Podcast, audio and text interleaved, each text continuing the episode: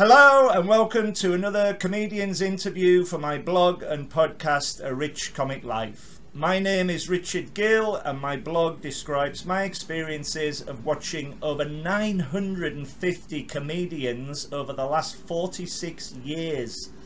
I'm delighted to welcome today my guest, the wonderful Jen Smith. Yes!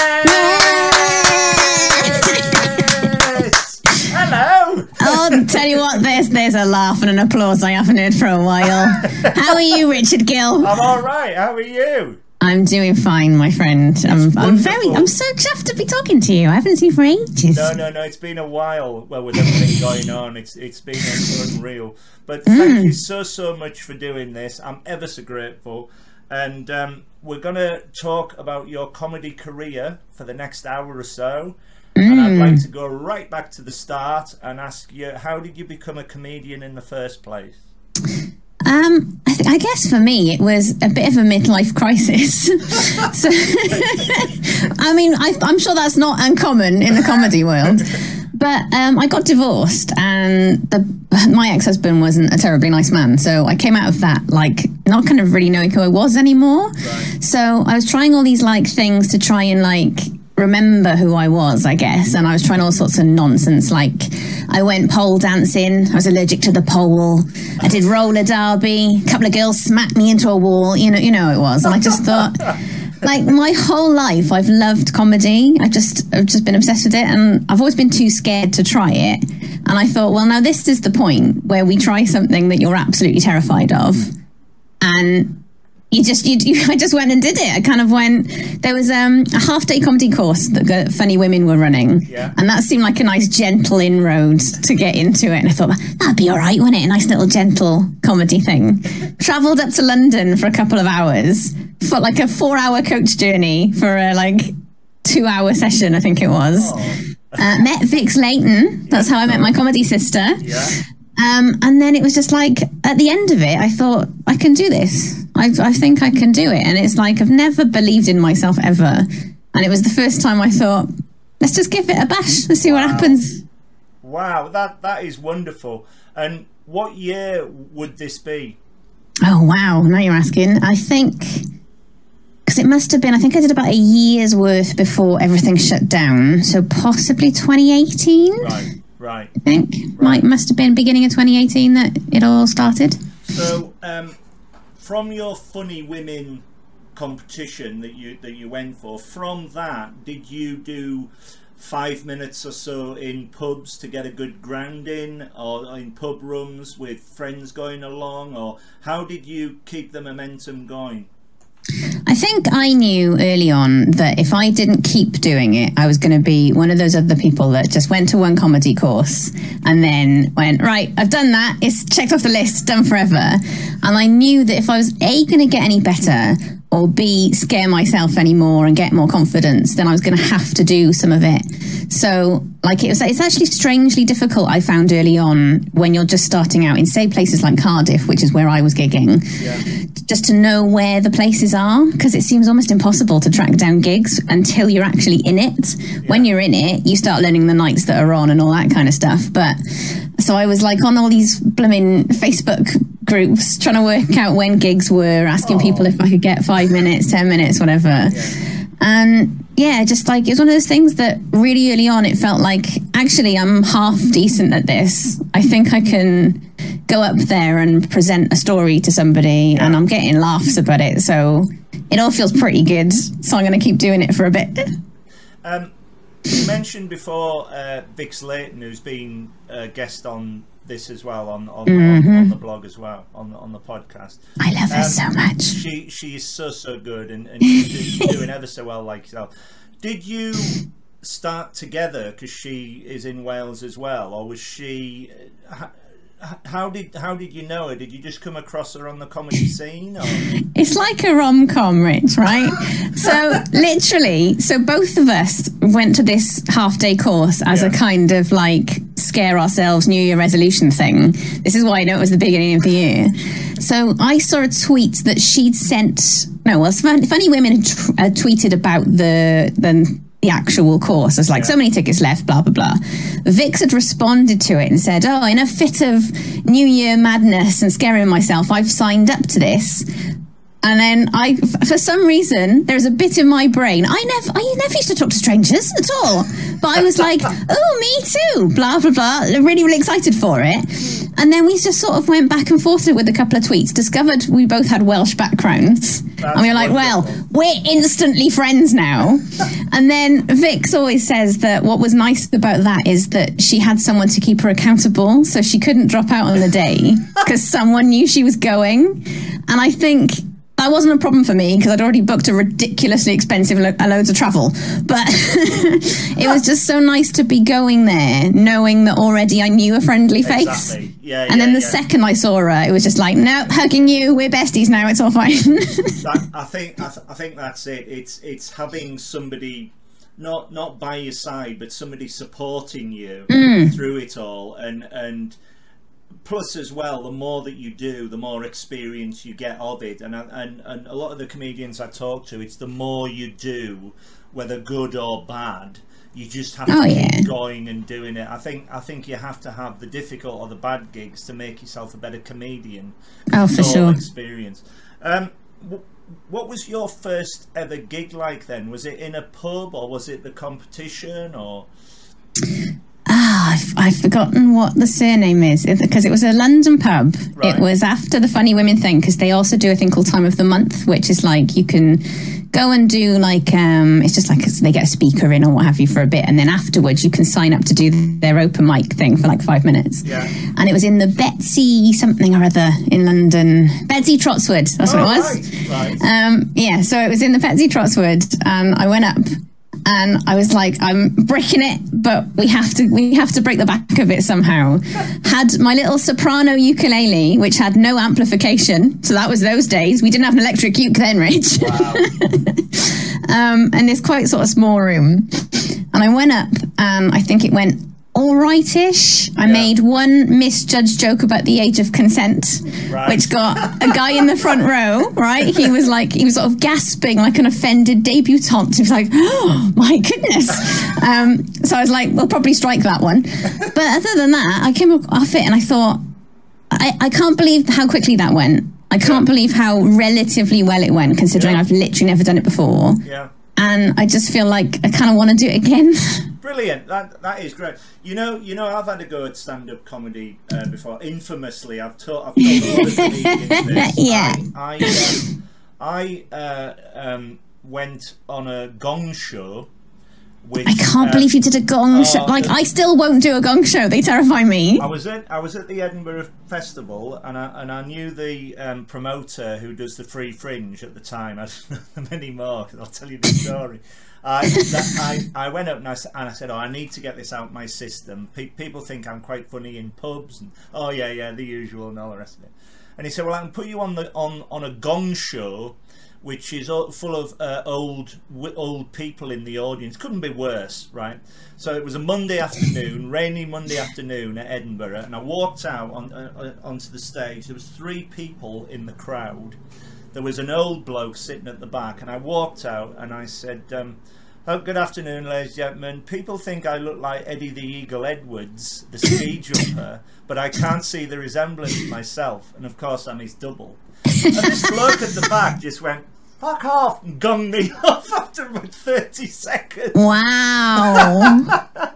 So the promoters on the side going, do it again, have another go. So I walked back out, had another go. Same thing happened, and I said, I don't know whether I'll I'll ever do this again. Never say never Oh, again, but I will support them forevermore. I'm much suited for the audience, and that's how the blog started. So you have my absolute. Um, uh, uh, support for doing what you do, you really do.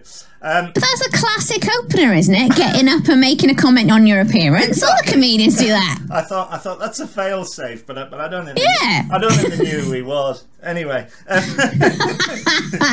yeah, maybe your reference points were out. Yeah. That was the problem. so it, was, it was ridiculous.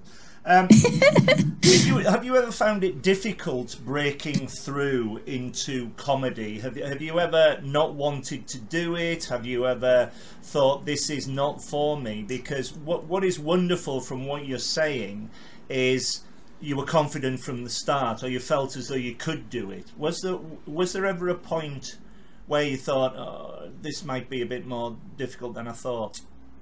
I, I, never think I can do it, Rich. I've, I've, I've, got an entire lifetime of underestimating myself and thinking that I'm rubbish.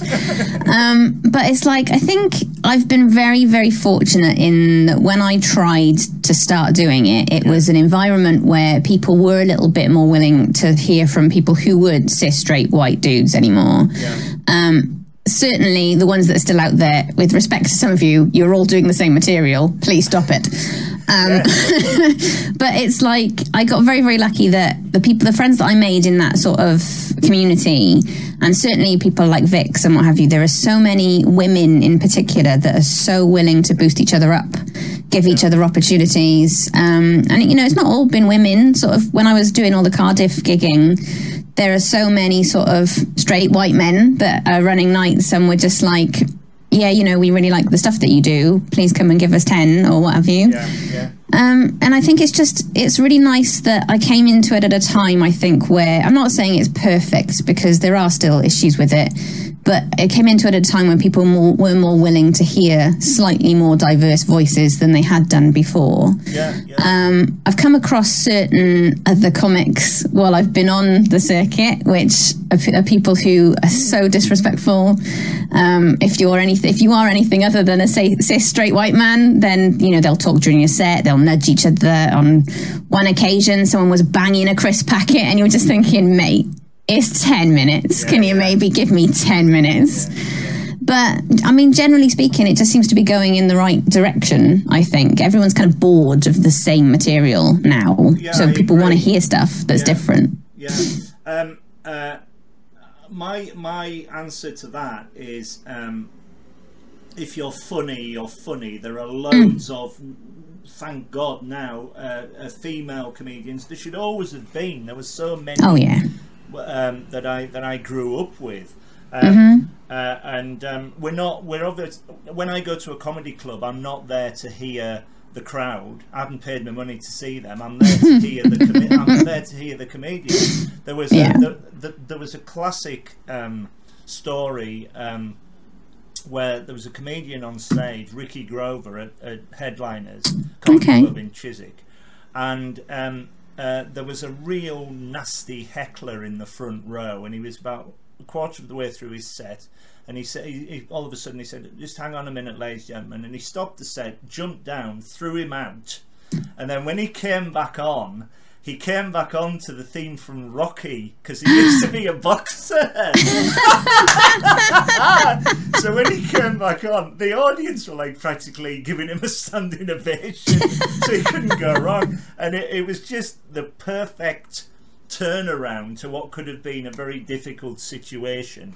And I think yeah. you're right. I think there were many a time, very sadly, when uh, I used to be watching comedy where there was hecklers in the audience and they weren't there for the comedians. They were there just to disrupt the night. And it and, and it's completely wrong I mm-hmm. think you know. So um, I, I totally totally agree.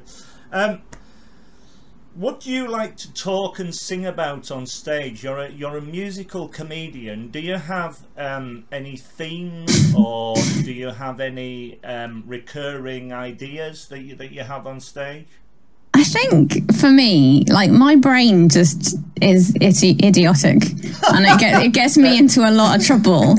So, like most of my stuff is all it's either opinions or it's true stuff that has happened to me. Yeah. Um, I, d- I did a comedy store course in the sort of first year that I was doing stand up, yeah. and there was a point where Mike Gunn, who was running it, was just like, Jen, make some shit up.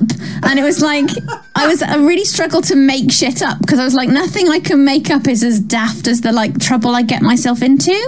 Because I've got this thing where like I have to try new stuff all the time. I've got no attention span whatsoever.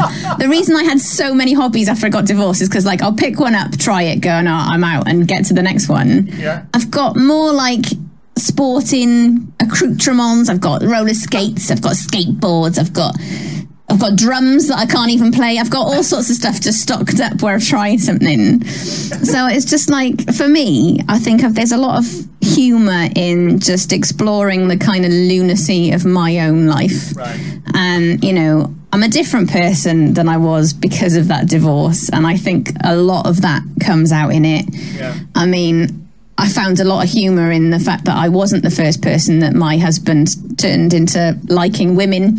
So it's like I, I just thought, you know, he's he's got a bit of a he's got a, he's got a habit at this point. He's just turning all his exes into liking women.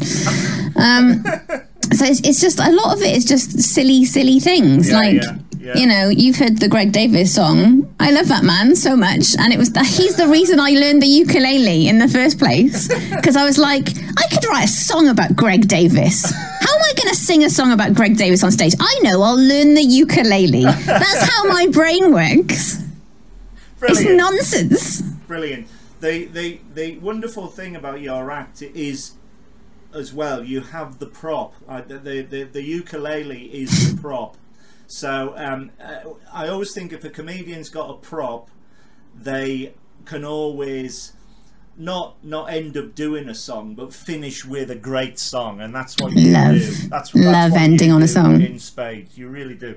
In fact, moving on to the next question, I described you as the Welsh Victoria Wood. You did. And I've never forgotten that. I still stand by that because because because when I saw you perform at the Musical Comedy Awards in 2020, I sat there and I thought, "You've got it in the bag." That was criminal that you did not. Um, describe what you were going through and, and that competition and, and what is your view of competitions? Because you mentioned funny women as well. Do you think they're good things? Do you think they help a comedian I think they're really helpful in the beginning, especially if you're too scared to do stuff because they make you like they give you a goal to aim towards. Like, so for the MCAs, the strange thing for us is um, there's a comedy writing partner I write with quite a lot called Chris Rio, who again haven't seen for ages because of lockdown. Now he I've got into the live. MCA's finalists. Yeah, he got yeah. into the final, um, but it's like for the, that whole year, the pair of us were pretty much aiming towards So You Think You're Funny. It was like everything we write, everything we practice, all the stuff we're honing. The goal for this material is So You Think You're Funny. And then in the sort of middle of that, we discovered the MCAs and we were both like, we do musical comedy. Should we go for that too? and it just, it felt like a bit of a silly, jolly thing for us. yeah but yeah, yeah. and we had a really good time and it was like we went up there you know i got interviewed by jay foreman which is a podcast that's never seen the light of day. Um, but it was just it was nice to go up there. I'm relatively sure it gave me covid. Oh dear. Because it was the end of february when no one knew what was happening. We didn't know that was a thing. I got home i was incredibly ill at the beginning of march. Like it was clearly COVID, and it's like we were all hugging and kissing each other. we were all in the same room. So I reckon that's where that came from. But it was just, it was nice to go up there and have like this proper thing. And you were coming into contact with all these like musical comedians that you knew of. Like, I know Jay Foreman. Yeah, And, yeah, you know, we went and had a drink together afterwards. And it's like, it's just nice to have that kind of community aspect, I guess very much so Um, yeah. but it's, it's like I'm saying in terms of if you're new, especially, I think doing them just gives you like something to aim for. Um, I, I don't know whether I'll do as many going forward. I think because for me, so you think you're funny was such a huge goal for so long yeah. that I've just done one heat of it now. Um, we're waiting to hear whether or not we get through to the next one, and because that was like my ultimate goal. I don't know what you do when once that's over. Where do you go? keep going keep going yeah it I don't know. I, I mean talking of covid i i um I, w- I was sitting on the front row always be comedy i- in march when it um, hit. And uh, i was laughing so hard at uh, charlie baker and tom allen who were the Yeah. guests on the night and i suddenly burst out coughing and they're like, "Oh my god!" And I had to leave, and the next two weeks I caught it, and it was awful. And Are you patient zero? Is this what we're discovering? well, I got it early on, thank God, like you said, and, and, you know, so I've been vaccinated and all the rest of it now. But um, yeah, awful, awful time. We'll we'll, we'll we'll we'll come on to that in a while. Um, whenever I've seen you on stage, and I've seen you at uh, a, a, few times, you always appear very confident when you start your act, when you when you do your act. Do you suffer from any nerves beforehand, uh, before you go on stage? And if so, how do you deal with them? I mean, I still get a bit of a wobble. I yeah. think it's natural to get a wobble. Like I st- like I stream a lot now, right. and I, I still sort of get a little bit of that. Like, oh, we're, we're doing the live thing very shortly. Um, but I think for me, very very early on, I read a book. Um, oh God, I wish I could remember which one it was.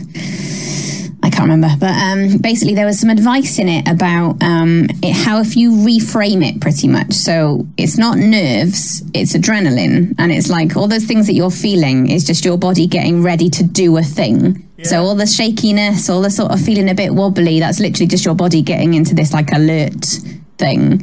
I mean, I've still got a nip to the loo every time before I go on stage because I'm, I'm, just like, oh my god, I'm so nervous. But then I sort of, I just have to kind of like talk to myself and go, look, it's just adrenaline. It's all fine. Brilliant. If you want to freak out afterwards, you can freak out afterwards, but not right now. that that is great because whenever I go to a comedy show, I always give my absolute all as a member of the audience. It's very, very rare, very rare that I sit in silence. I'm, I'm mm. either rocking or laughing loudly or, or, or, or whatever because I'm having such a great time. And I feel like that straight after the comedy. I feel as though I'm coming down because my adrenaline yeah. has gone up because I've enjoyed myself so much.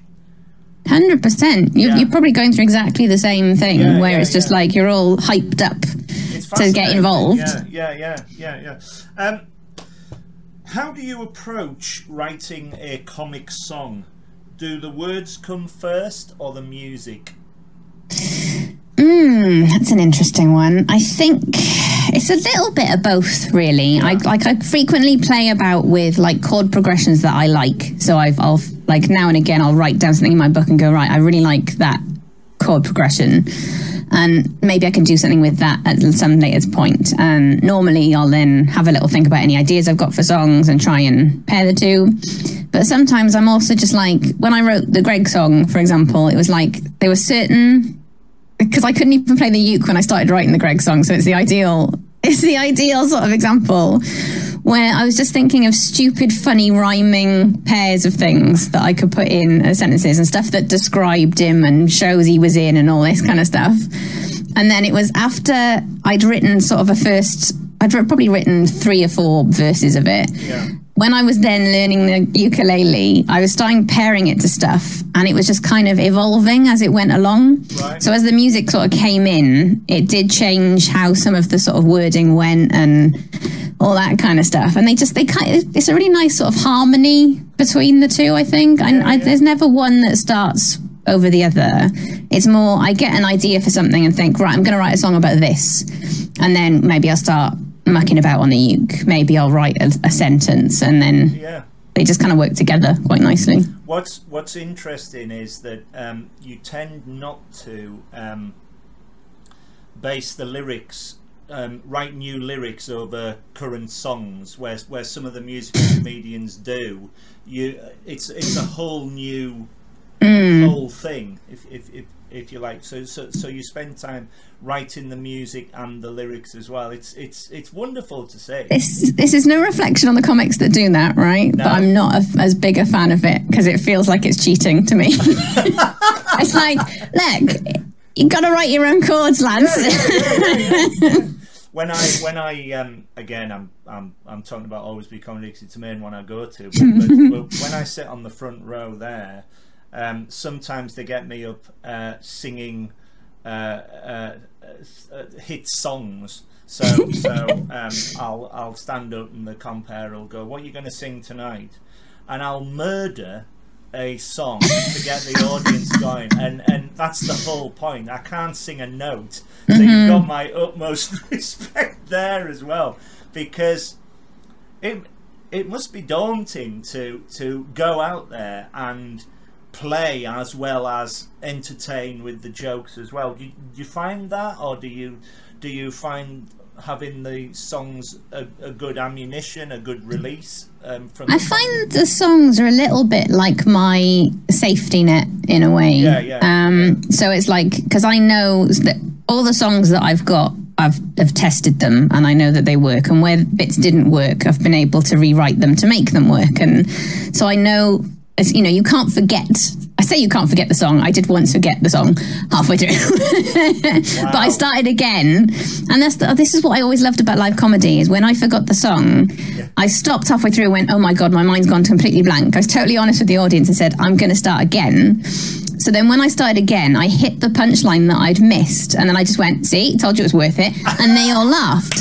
So it's like you could make a whole other thing with it. Oh, that's brilliant. Um, but yeah, it's like I think it, I just like having them on hand. Yeah, yeah, um, I probably do less of it now streaming because it's not as easy. I find. I mean, I found it really wild in in the "So You Think You're Funny" um, thing. I did play a song for that as well. yeah. And normally in a live room, that you know the uke's amped. Um, I'm singing.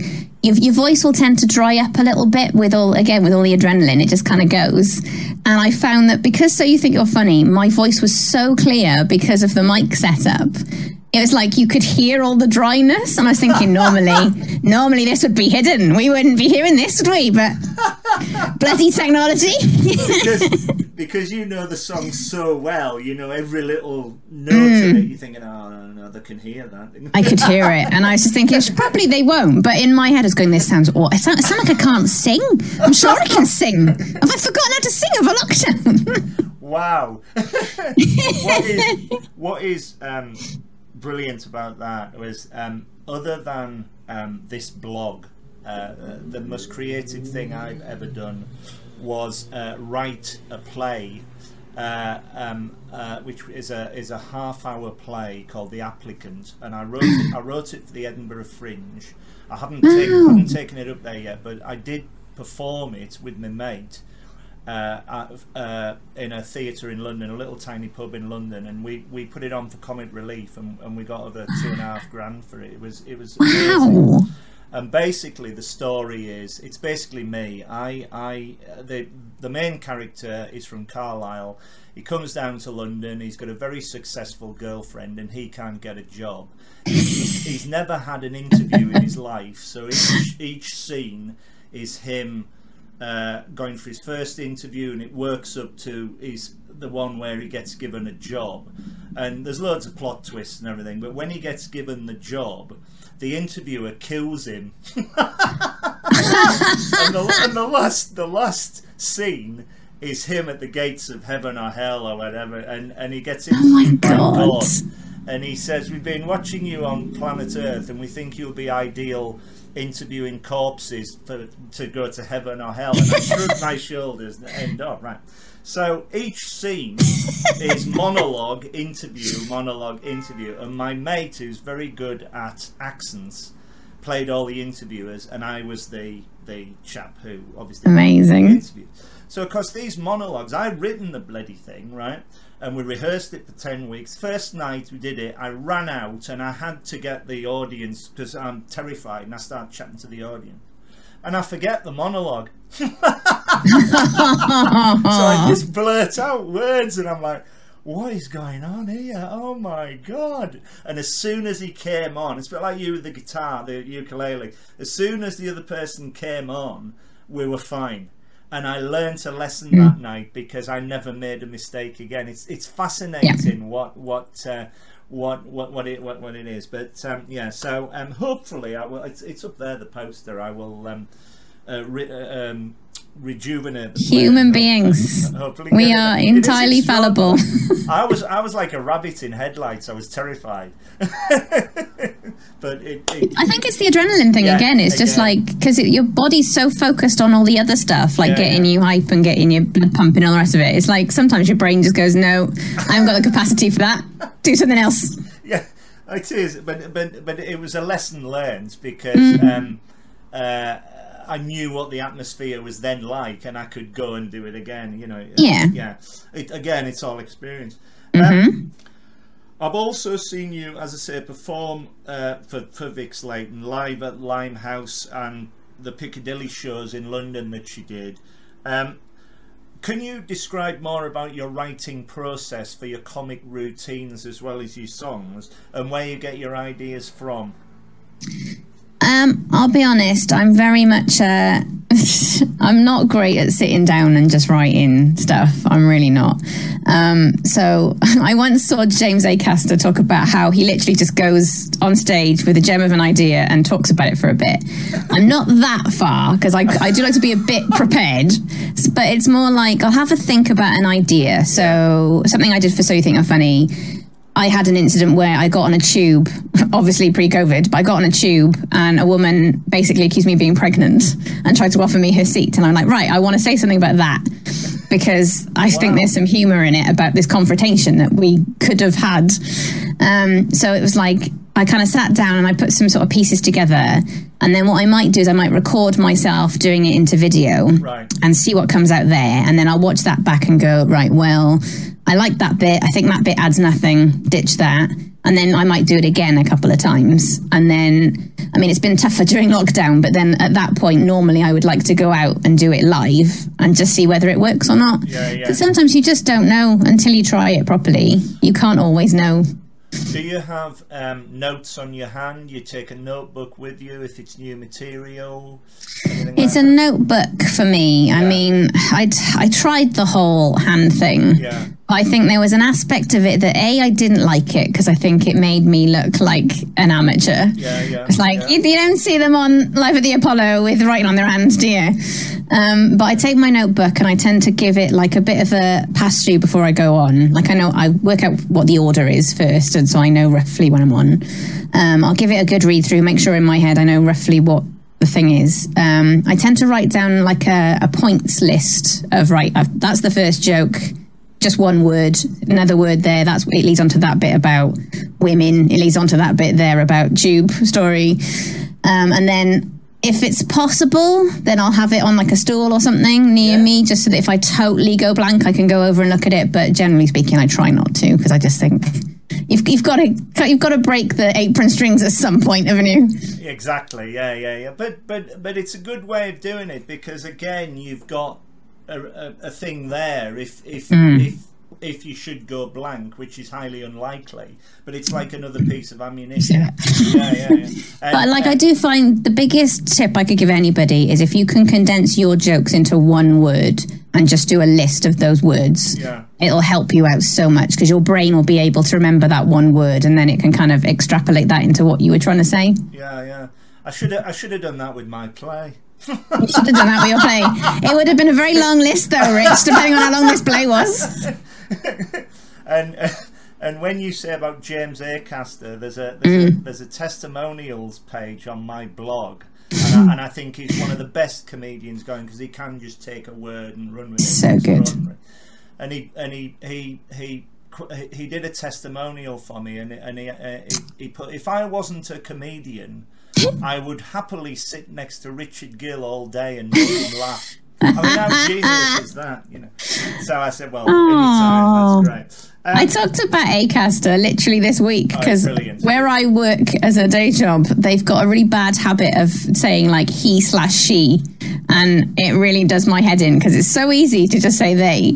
Yeah. So I've literally sent to everyone I work with pretty much the clip of James Acaster going he or she, and it's like said by said by men who forget that she existed, but they're like you don't can't catch me, I got it in, and then he goes. Um, there's this there's this other word that women use. Men don't know this word exists. That word is they. and every time I watch it, I'm just like, yes, yes, James. exactly. He is. Speaks he, to me on a deep level. he's, he's, he's, he's one of the best current ones by all. He's great. Um, so good. This is what I love as well. Uh, you, you've written a sketch that's appeared in a BBC comedy series welcome strangers. I know. How did that come about? And congratulations. Thank you. I, it, unbelievable, isn't it? It's not. Um, it's deserved.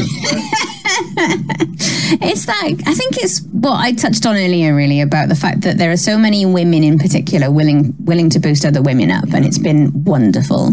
So that Welcome Strangers is co-produced by a wonderful Cardiff comedian called Sarah Breese, right. who is somebody who I met on the circuit.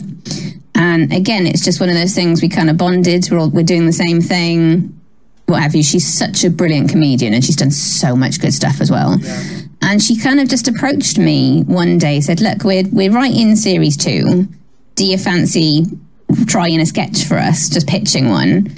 So I pitched the one about it was two girlfriends who discovered a genie in a lamp, but the genie uh, basically can't he's he's stuck in the sort of mining pass because it's a mining lamp, so it's an old Welsh mining lamp. and he's like, he said, "Oh, I can I can get you two hours off on a Saturday if that's what you want. I'll get you a matlock. Do you want a matlock?" um, so yeah, it was like, and it's just it was unreal because she said they had to like we had like a writers' room as well, which was really nice over Zoom just to everyone to sort of talk to each other. If we had ideas, we could talk about them.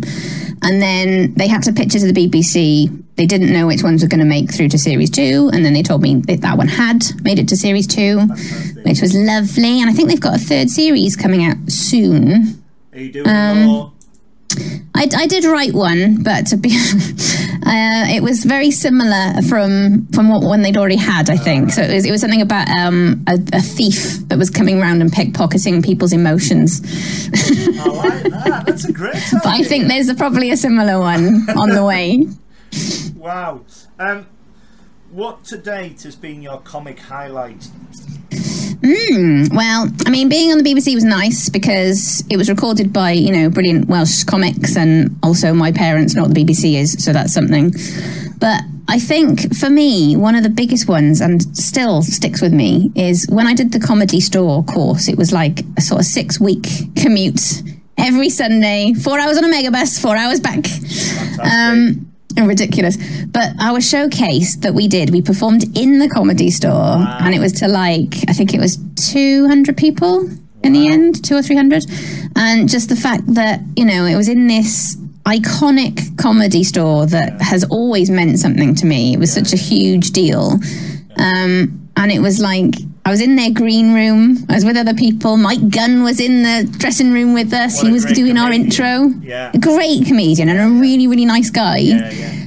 And then to have to step out onto this, you know, iconic stage and perform my own material to like 200 people, it was like cool so special. Like I'll never ever forget it. I've still got like the ticket and some photos from the night and stuff, like in a frame, because like you're never forgetting that that happened. wow. I I've been down in London 30 years this year. Wow. Uh, I first came down in 1992, but my brother lived here through the late 80s. And um, the first time I ever went to the comedy store was 1988. And the first bill I saw was um, Richard Morton was comparing, Steve Gribbin was on, Linda Smith was on, Hattie Hayridge. You're talking about female comedian. Yeah, yeah. Fantastic. God bless Linda Smith. She was just phenomenal. And mm. the and the top of the bill uh, was a comedian called Charles Fleischer, who was this nutter with voices and and, a, and, a, and uh, weird facial expressions, and he was never heard of again because he went to Hollywood and he voiced Roger Rabbit. Oh my god! and I thought, thank God I've seen him. He was that was a once in a lifetime yeah, opportunity, yeah. wasn't it? And uh, they the comedy star I go once every two months. It's just the the purpose built famous comedy club in both London. It's just so special, and you know you walk through the door and they've got all these posters up of yeah, like yeah. famous comics or signed and all yeah, this, and you walk and you think it feels historic, you know. Yeah. Um, following on from that, who are your favourite comedians, past and present? I've got quite a few. I think I was I was try and narrow it down a bit. Um, the obvious one we all know, and I'm sorry to mention it because I know it's boring, but Greg Davies. of course, it's not boring at all. He's, he's hilarious. I love, honestly, I love him. So, if I'm honest, I think he's the whole reason I decided to give it a shot in the first place. Wow. In fact, I know he was because, like, I love him so much. And I fell across this YouTube video where he was talking about how he got into it and he said that he did Logan Murray's course Yeah. and all this kind of stuff. Now, I'm not as rich as Greg. I couldn't afford Logan Murray's course, but the fact that he just sort of said, "Look, just go and do a thing, see what happens," and I was like, "Do you know what? Maybe I can."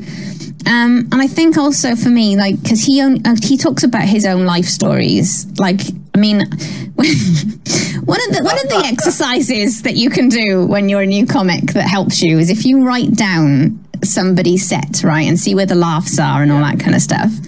I once wrote, wrote down one of his sets, and it was one story that lasted for 11 minutes. um, and I think just from doing all of that stuff, I thought, look, this guy just goes up and basically tells his own stories and makes them funny. And he's like one of the funniest people that I know, and it's you can do it yourself. Um, I think I also really love, in terms of dealing with hecklers, I once was on a bill with Sarah Keyworth, and there were these basically drunk people in the background who wouldn't stop, wouldn't shut up because she meant to do 20 minutes and it got whittled down to nothing because they just wouldn't shut up.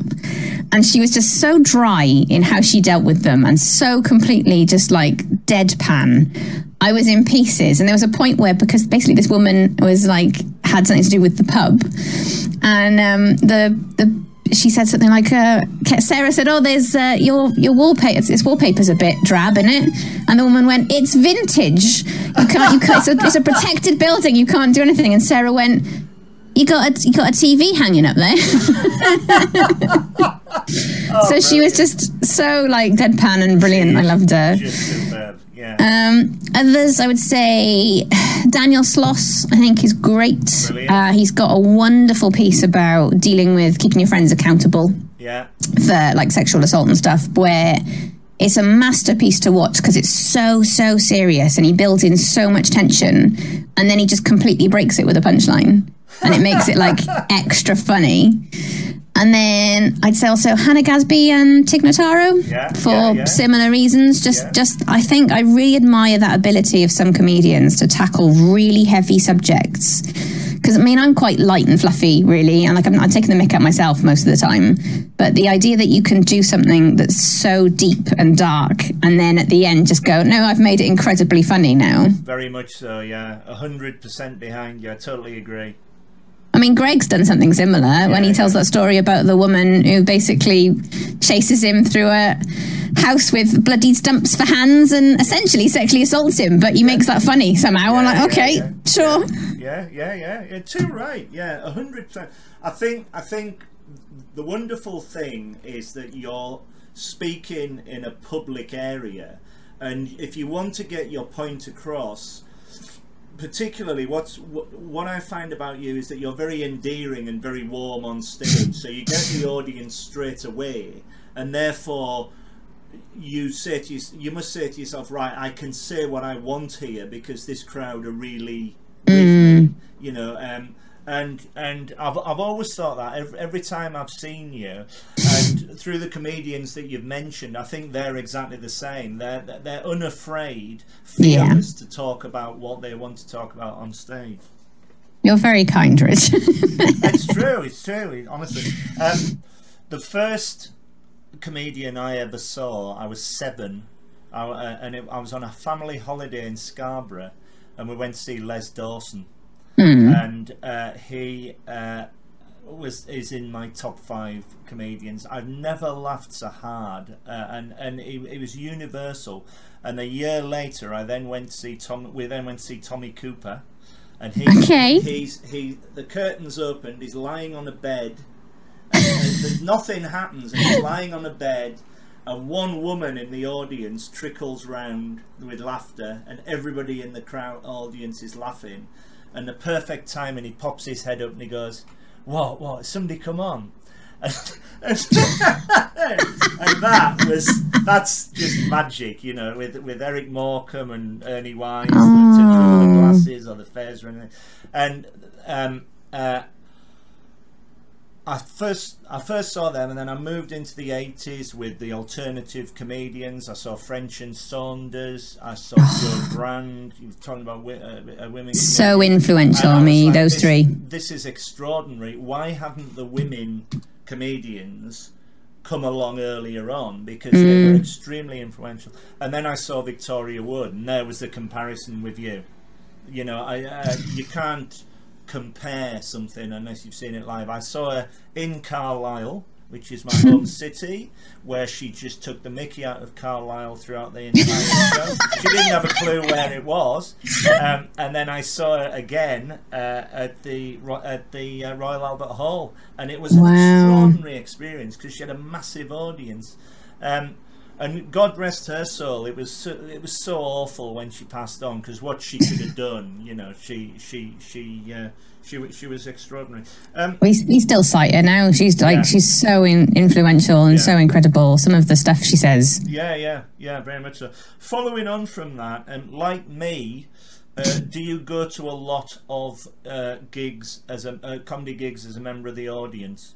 So many. I mean, before lockdown, it was just like I'm like you. I just I love it. I could just absorb it in my soul, which is why it called to me in terms of actually doing it. Yeah, yeah, yeah. Um, like you know, I had I had many years of being told I was rubbish and useless and not funny, so that's why I never tried it before. But then when I kind of explored it, it was just so wonderful to be a part of. Um, so like the the only reason I found out about the comedy store course that they were running is that I had to stay overnight in London for work. And I was like, right, I'm going to treat myself. We're going to go to the comedy store. I went to go watch the comedy store players, what doing their Yeah, improv yeah. stuff. Oh, yeah. And there was there was literally a poster in the toilet about Mike Gunn running this course, and I was like, oh. Okay, maybe, but absolutely. I, used- I used to go to the Horne Section. Was my like yearly um, pilgrimage whenever they came to Cardiff. I'd Yeah, always used to yeah, go see the Horne What a- section. What an act! Yeah, yeah. yeah. They're so great. They had the last time I went. Lit, it must have been literally before lockdown happened. Um, they had in their interval. They played that song. That how long has this been going on? That one, but it kept repeating the line, and I didn't realize. But I'd gone on my own, so I was chatting to the people next to me because that's just who I am as a person. And all of a sudden, one of them goes, "It's repeating." And Oh my god, it is. And then now and again, it would play it like another line, and then it would come back to the "How long has this been going on?" just repeated. And then when they came back from the interval, Alex Horne went said something like, 11 minutes 52 seconds. That's how long this has been going on. That's fantastic. That, They're that- so wonderful. that that reminds me of um, I was I was extremely lucky to have as a guest on my on on this uh, podcast Barry Cryer. Um, I, I managed Wow. to get who's 86 and he's written written for absolutely everybody. It was an honour to talk to him, and uh, I said to him whenever I go to the Edinburgh Fringe and you're and, you, and, and you're there with Ronnie Golden. He has Ronnie Golden on the guitar and he does the comedy and the songs and everything. They do a similar thing called Peace and Quiet, which starts off very quietly and then is extremely loud. And I'm thinking he's getting louder and louder. It's a similar thing, you know. The, the Horne Section of also, have you ever heard Less is More? Yeah, Because that's brilliant. incredible. Where it's just like, it starts off with nothing and they talk about less is more, and then it just builds into Yeah, this like yeah. choir and singing and all sorts of stuff. Yeah. Have you have you ever been to the Edinburgh Fringe? I haven't, no. I was literally, because obviously Vix was going to run a show Yeah, yeah, there yeah, before it all shut down. That was going to be my first ever fringe, and I thought I'll go up with her, support her, do some leafleting, whatever. Maybe try and get on some open spots. But Next just see what it was about. next year I will see you there. I You don't know about this absolutely year, will. but definitely because that's my holiday. I might be living there by next year. I'm, I'm very, very tempted to move to Scotland. Genuinely, it's like city, researching. city. Yeah, I mean, I mean, I go there for a week and I see fifty shows, and by the Wow. end of it, I need a holiday. That feels like heaven to me. It's, really, it's just the best. Because I know Vic said she once went with somebody who like didn't understand how like serious Vix was going to take it, which was like, right, this show, this show, this show, Oh, this show. I- I was like, no, no, no, you sign me up. I will walk all day to watch comedy. It's fine. I have I have a load of friends come up with me, and I like to meet the comedians afterwards. I've got a friend who's my official photographer. um, I, I, it's true. I and I and I've got um, uh, I do a spreadsheet, detailed bloody spreadsheet of all the shows, all the times, and everything.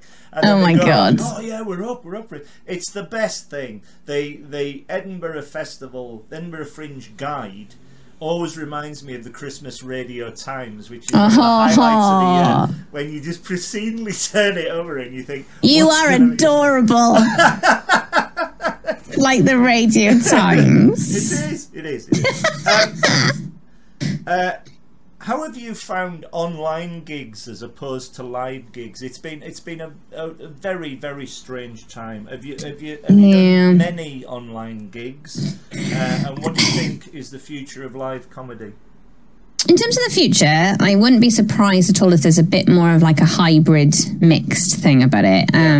Because you you don't get the same atmosphere on Zoom that you do in a live audience. So like, I'm fine with watching them. Um, I think I really struggle to do material on them because. I think it, it throws all your timings out. So, like, I was getting laughs on So You Think You're Funny, but because I wasn't expecting laughs because it's Zoom, like, I think I stamped all over some of the laughs because it was like, right, I've, I've got my seven minutes. I've just got to stick to seven minutes. And also, I don't know whether any of this works because, like, the vast majority of it was new anyway, which was a surprising thing in itself because this was all meant to be tested before this happened. Um, like I like going to them. I think um, I did. I found what I found really interesting is I went to one that Greg Davies was on, and he didn't do any material at all. He just basically it was like he was being interviewed. He went there and he just told a silly story. Yeah, yeah. And for some reason, that works really well because I guess it's like a conversational thing and you're talking to somebody. Yeah, sure, yeah. Um, I don't know. I think comics in particular are probably going to want to going to be craving to get back to live gigs just because of that aspect of getting bouncing off the atmosphere of the audience. You can play with them a little bit more. You can see whether stuff works or not. But what I do think is nice is it's, it's the whole thing. It's like working from home. I think it's opened it up to people who couldn't necessarily go before. Yeah, yeah. So if you can't get out of your house and go to a live comedy gig, maybe you can't go to a late night show because they're all late nights. Yeah. At least now, if they have a kind of blended approach to it where you can either be there or you can watch online, it's more money for the actual art. So that's something. And also, it just opens it up a little bit more, I think, to some people. I, t- I totally agree with you. Um, my my view is um, uh, without online comedy, uh, I don't know how I'd have got through the eighteen months because Yeah. I needed something. I'd- I'd have just 100%. gone- I'd have just gone balmy looking at, at, at, at, sitting in my room. But um, so it's it's a very very good substitute. But, but when they started off, there was no audio, so so there was no crowd or anything like that. So I would sit here literally laughing at four walls, and I thought oh, I was Yeah. taken away.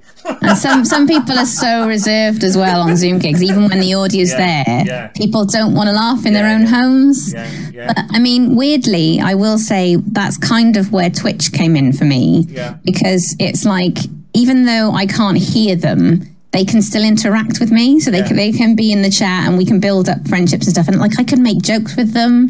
Very and so. in terms of you're saying online comedy saved you, Twitch absolutely saved me because I uh, like overnight I lost a community of people that were all into stand up and yeah, yeah. we just had nothing to do. Absolutely And criminal. to replace it with a different community of people who are there just to have a laugh Yeah, has yeah. meant everything in lockdown. Very much so. Well, well, when when they opened it up, when they opened the audio up, they had they had like virtual front rows.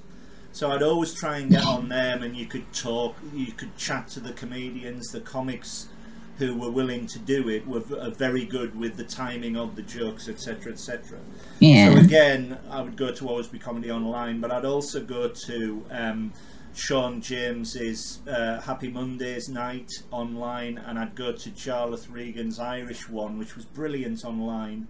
Um, the the Return of the Craig, so so or the Crack, I always call it Craig. Any, any, Did you ever do um, COVID arms? yeah, yeah, Kiri, yeah. Kiri. Pritchard McLean's. Yeah, yeah, that was yeah. that. I went to one of those. Those were really good. She is superb. Yeah. She's great. Um, uh, uh, and so they are for for what they are. When they're done well, they are done. Yeah. They are really good.